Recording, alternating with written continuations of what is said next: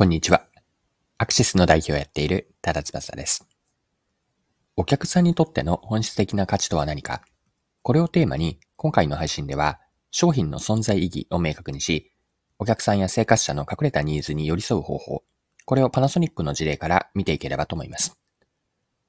お客さんという相手の文脈に沿った本質的な価値を提案し、商品の魅力を最大化させるにはどうすればいいのか、よかったら一緒に考えていきませんか？最後までぜひよろしくお願いします。はい。今回はパナソニックの事例を取り上げるんですが、パナソニックは調理機器や洗濯機、掃除機、美容機器といった様々な家電製品を幅広く展開しています。そんなパナソニックが生活の豊かさを再現し、それに基づいて商品のコンセプトやデザインを変えているとのことです。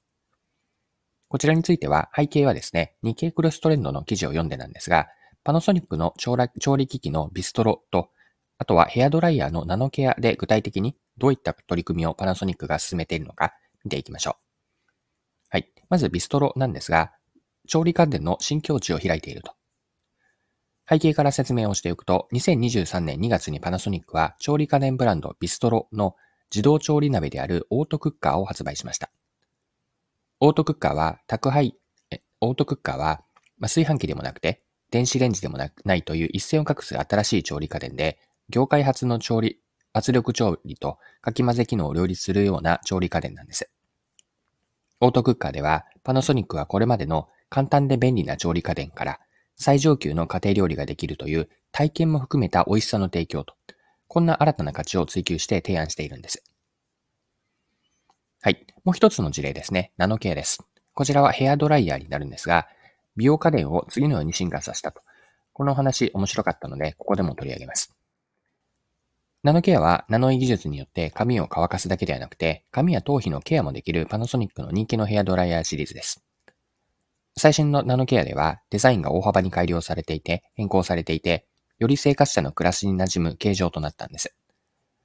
パナソニックからの価値提案は、外見の美しさ、これが以前のものだったんですが、ここから内面の心や美しさ、このように価値提案をシフトさせています。はい。ここまで見てきたパナソニックの取り組みで興味深いのは、生活の豊かさとは何か。これを再定義し、商品デザインに反映させていると。生活の豊かさとは何かですね。ここまで掘り下げて、商品デザインに反映させているとのことなんです。日経クロストレンドの記事では次のように書かれていたので、抜粋して該当箇所を読んでいきますね。こうした商品が登場した背景には、開発に対する考え方を大きく見直したことがある。生活の豊かさとは何かを追求し、生活に対する提供価値を変えた。生活の豊かさの再定義を行ったのだ。未来の生活者はどんな暮らし方をしているのか。議論を重ねる中で生活の豊かさを再定義した姿が見えてきた。食の分野なら簡単で便利な調理家電から体験も含めた美味しさの提供へ。美容の分野では外見の美しさから内面や心の美しさを。家事の分野では、労働の軽減から、すがすがしい家事体験へ提供価値を変えるようにした。はい。以上が日経コレストレンド2023年の3月3日の記事からの引用でした。はい。では、ここまでが前半のパートにあたるんですが、後半ではパナソニックの事例から学べることを掘り下げていきましょう。パナソニックから学べるのは、商品の存在意義に立ち返って、想定するお客さんにとっての本質的な価値を見出す重要性です。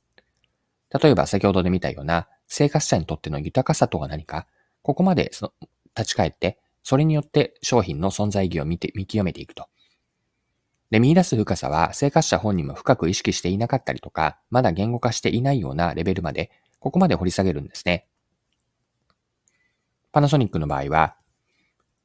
豊かな生活という価値を生み出す、この豊かな生活につながるような価値を生み出す機能やデザインを商品に反映させたんですよね。ここまでの話を一般化すると、成功するマーケティングにもヒントがあると思っていて、成功するようなマーケティングプロセスは、これから言う次の4つのステップから成り立っているんです。1つ目は、向き合うお客さんを決めると。いわゆるターゲット顧客を設定するというのが1つ目です。2つ目は、そのお客さんにとっての本質的な価値観、奥にある望みや不満、これらを理解していく。三つ目が、お客さんの文脈に沿ってカテゴリーや商品を再解釈し、提供価値の意味付けをしていきます。そして四つ目のステップが、そのお客さんの以上の理解に基づいた価値を提案していく。まあ、これらの4つのステップに従って、マーケティング戦略や施策を立てることによって、お客さんに喜ばれる、まあ、これが欲しいと思われるような商品やサービスになっていくんです。はい。で、今日からマーケターができるアクションというのも最後に考えていきたいんですが、ここではいくつか、そうですね、4つか5つくらい挙げていきたいんですが、アクション何か？まずはお客さんを決めることですよね。具体的なターゲット顧客というのを設定し、そのお客さんのプロフィールであったりとか、あるいはニーズを詳細に把握していきます。次に、その理解からお客さんの文脈をまでもしっかりと理解すると。まあ、ニーズとか背景、環境ですかね。アンケートやインタビュー、まあ、SNS の分析など様々な方法でお客さんがどのような状況や商品サービスを利用しているのかを把握し、お客さんの価値観とか奥にある望みや不満までを理解していくと。それに沿ったカテゴリーや商品の再解釈を行うといいでしょ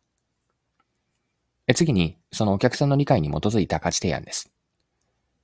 価値提案を作っていって、それを広告とかプロモーション活動に反映させていきます。その時に具体的なメリットをしっかりと伝えることで、お客さんの購買意欲を高めることができるでしょう。そして実践と評価ですかね。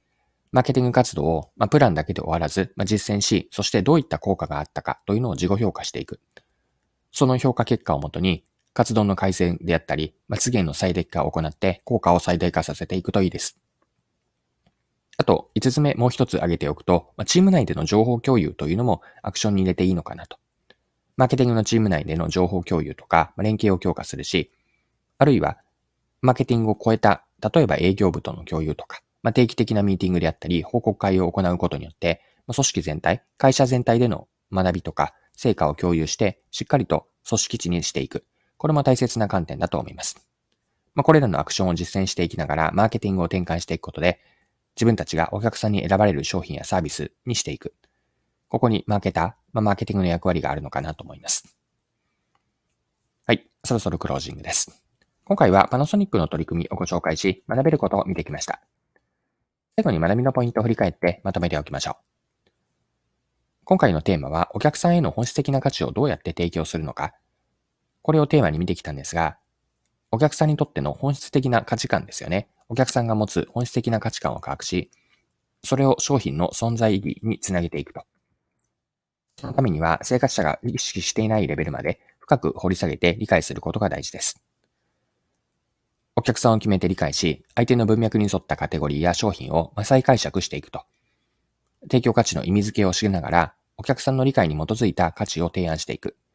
ここにマーケターの役割があるし、これがひいてはお客さんへの本質的な価値を提供する方法につながっていきます。はい。今回も貴重なお時間を使って最後までお付き合いいただきありがとうございました。それでは今日も素敵な一日にしていきましょう。